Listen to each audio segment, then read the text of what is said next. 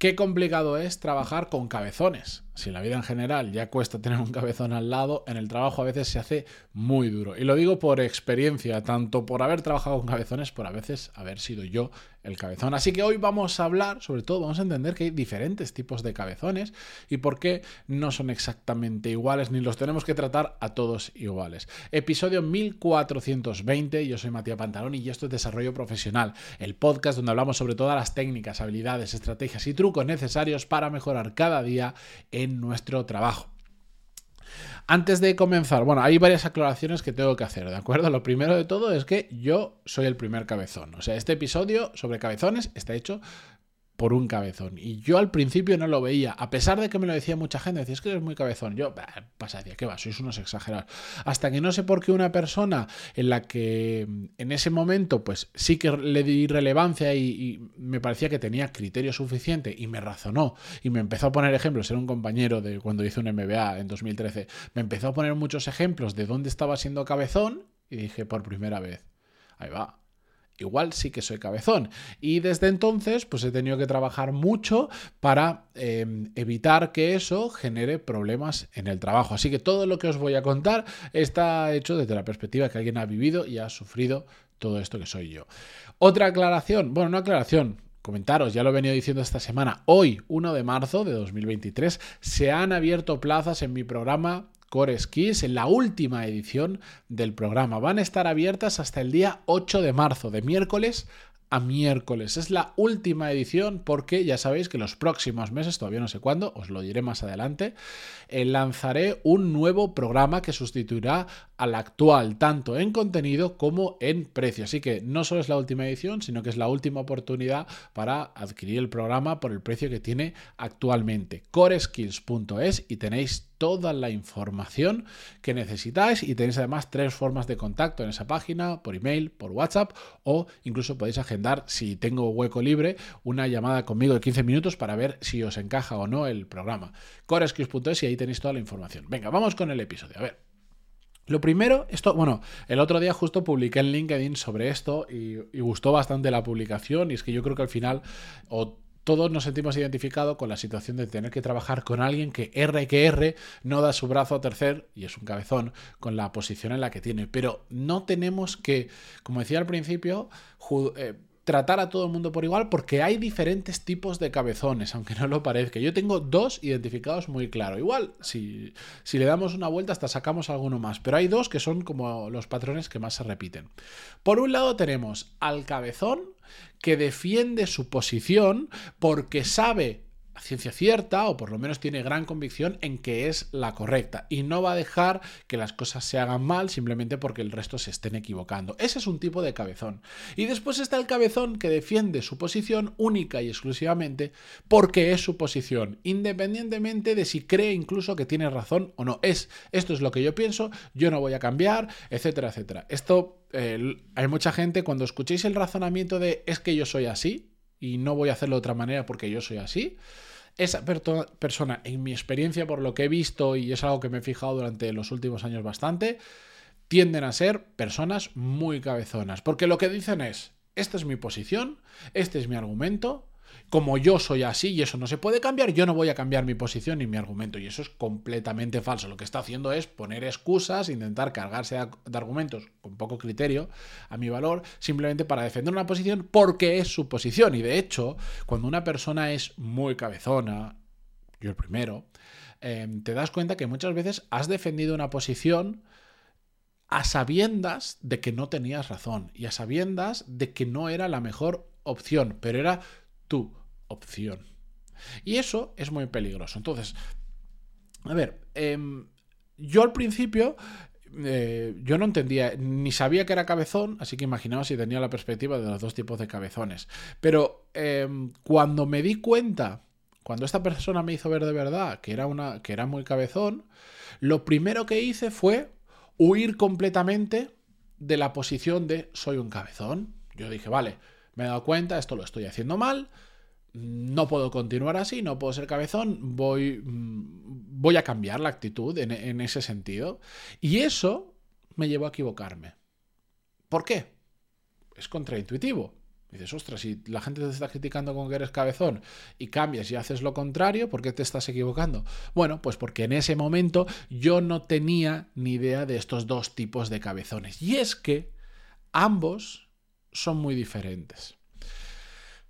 El primer tipo de cabezón, el que, el que se empeña en, en, defender su idea porque sabe que es la correcta. Es una muy buena cabezonería, también tiene límites, pero es algo que realmente yo con el tiempo he aprendido que lo tengo que sacar mucho más a la luz cuando se da la situación correcta. En cambio, en la otra es de lo que me tengo que deshacer completamente. Es lógico y no hace falta que, que comente por qué, porque es obvio que el cabezón por cabezón, por defender meramente su posición, pues trae muchos problemas y sobre todo no aporta nada. Pero en cambio, el otro tipo de cabezón, en mi experiencia, yo me di cuenta que había muchas veces que yo había algo que sabía que funcionaba de esta manera. Por ejemplo, me pasa mucho con, con tema de cuando una persona vale o no para el puesto al que, por ejemplo, hemos contratado que lo comentaba, digo, hace no mucho, igual hace 100 episodios, pero eh, no lo recuerdo, pero cuando yo ya tengo la sensibilidad para determinadas actitudes, determinadas formas de trabajar para detectar y decir,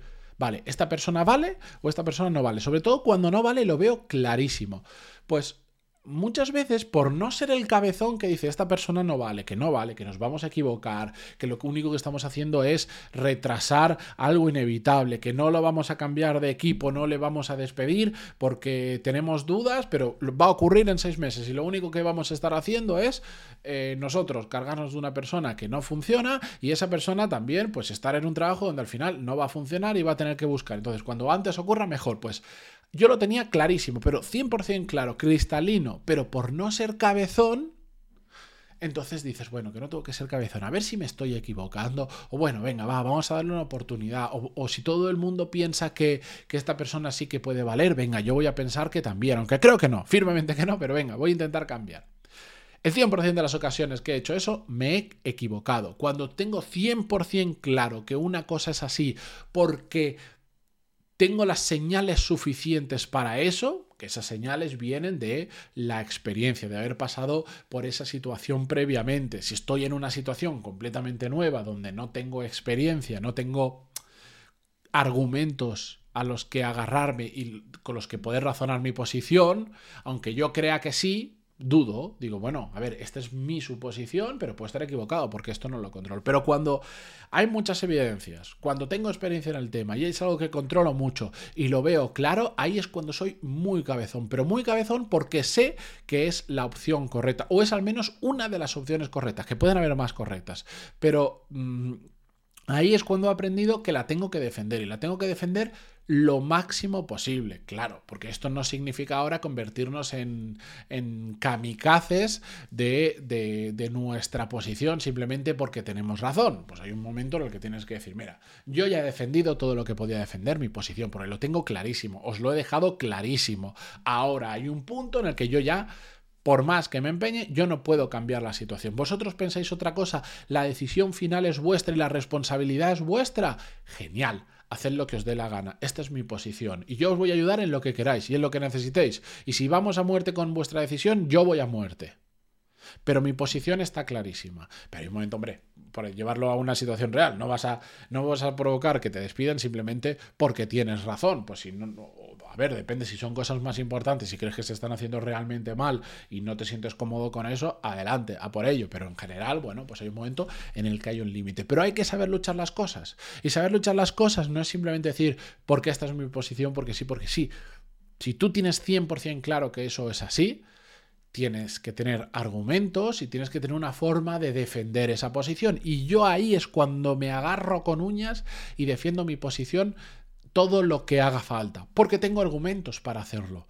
Me los pueden comprar o no, pueden estar de acuerdo o no, pero al menos voy a poder razonar porque estoy siendo cabezón con esa posición. En estos años, donde he hecho todo este proceso de transición de entender dónde puedo ser cabezón y dónde no, dónde tengo que ceder y dónde no, pues en cómputo general, en la balanza, eh, sale muy positiva eh, aquellas veces que sabiendo, teniendo muy clara la posición que era la correcta o el planteamiento que está haciendo era el correcto y me he puesto cabezón, pues es muy positivo lo que he sacado de ahí. Y esto me ha enseñado que en ese tipo de situaciones sí que tengo que defender mi posición y sí que tengo que ser cabezón. En cambio, cuando es cosas que, que tengo dudas o que yo mismo me doy cuenta que estoy defendiendo una posición simplemente porque es como la idea que se me ha pasado por la cabeza, que se me ha quedado, pero no tengo tanta convicción, no tengo tantos argumentos, no tengo capacidad de defenderlo de esa manera, ya he aprendido que ahí es cuando tengo que soltar cuerda y cuando tengo que decir, bueno, yo creo que es esto, pero tampoco lo tengo 100% claro. Yo diría que sí, pero no tengo 100% claro. Entonces, si vosotros creéis eso, vamos con ello, no pasa absolutamente nada porque, porque realmente no tal. Pero cuando toca defender, yo defiendo a muerte y soy grande, que mido casi dos metros. Eh, entonces, eh, simplemente es eso. Lo que pasa es que la posición de defender tu cabezonería cuando tienes razón, yo entiendo que a mucha gente le da miedo, especialmente en un entorno profesional donde piensas y dices, ¿qué tengo yo que ganar con esto? ¿Qué tengo yo que perder? Y mucha gente ahí se asusta o cree erróneamente que defender tu posición significa enfadarte, significa tener que ponerte a gritar y cosas así. Y no tiene absolutamente nada que ver. Hablando de forma clara, hablando de forma transparente, con, vuelvo a repetirlo, pero es que es importante, con los argumentos necesarios para defender tu posición, haciéndolo de forma educada y tal, se puede hacer perfectamente. Y de hecho, para mí, vale mucho cuando una persona tiene claro algo y lo sabe defender, aunque incluso al final no se termine haciendo eso, yo valoro muchísimo que una persona defienda su posición y la sepa. no solo la defienda, sino que la sepa defender. Porque a mí me gusta más trabajar con este tipo de personas, porque entonces sé que cuando hay algo importante o cuando realmente creen que tienen razón o una solución, la van a defender y van a intentar aportar el valor y van a defender eso para aportar el mayor valor posible. en cambio, cuando la gente tiene miedo a defender su posición, lo que ocurre es que te dan la razón como a tontos. Y ahí, pues la probabilidad de que se aporte valor y de que se encuentren soluciones diferentes es mucho menor. Así que, como conclusión de todo esto, hay que entender en qué situación estamos siendo un tipo de cabezón u otro y entonces saber continuar o actuar en relación. Esto no es fácil, no hay un indicador, no hay una cosa clara que nos diga está siendo de este tipo de cabezón u otro, es un proceso de reflexión que nosotros tenemos que hacer, tanto en el momento como muchas veces a posterior en la situación, decir, ay, va, pues he sido un idiota porque me he puesto cabezón en un tema que después ha demostrado que no solo no tenía razón, sino que tampoco yo no tenía tantas evidencias de que era así y me he emperrado en algo que no debería haberme emperrado.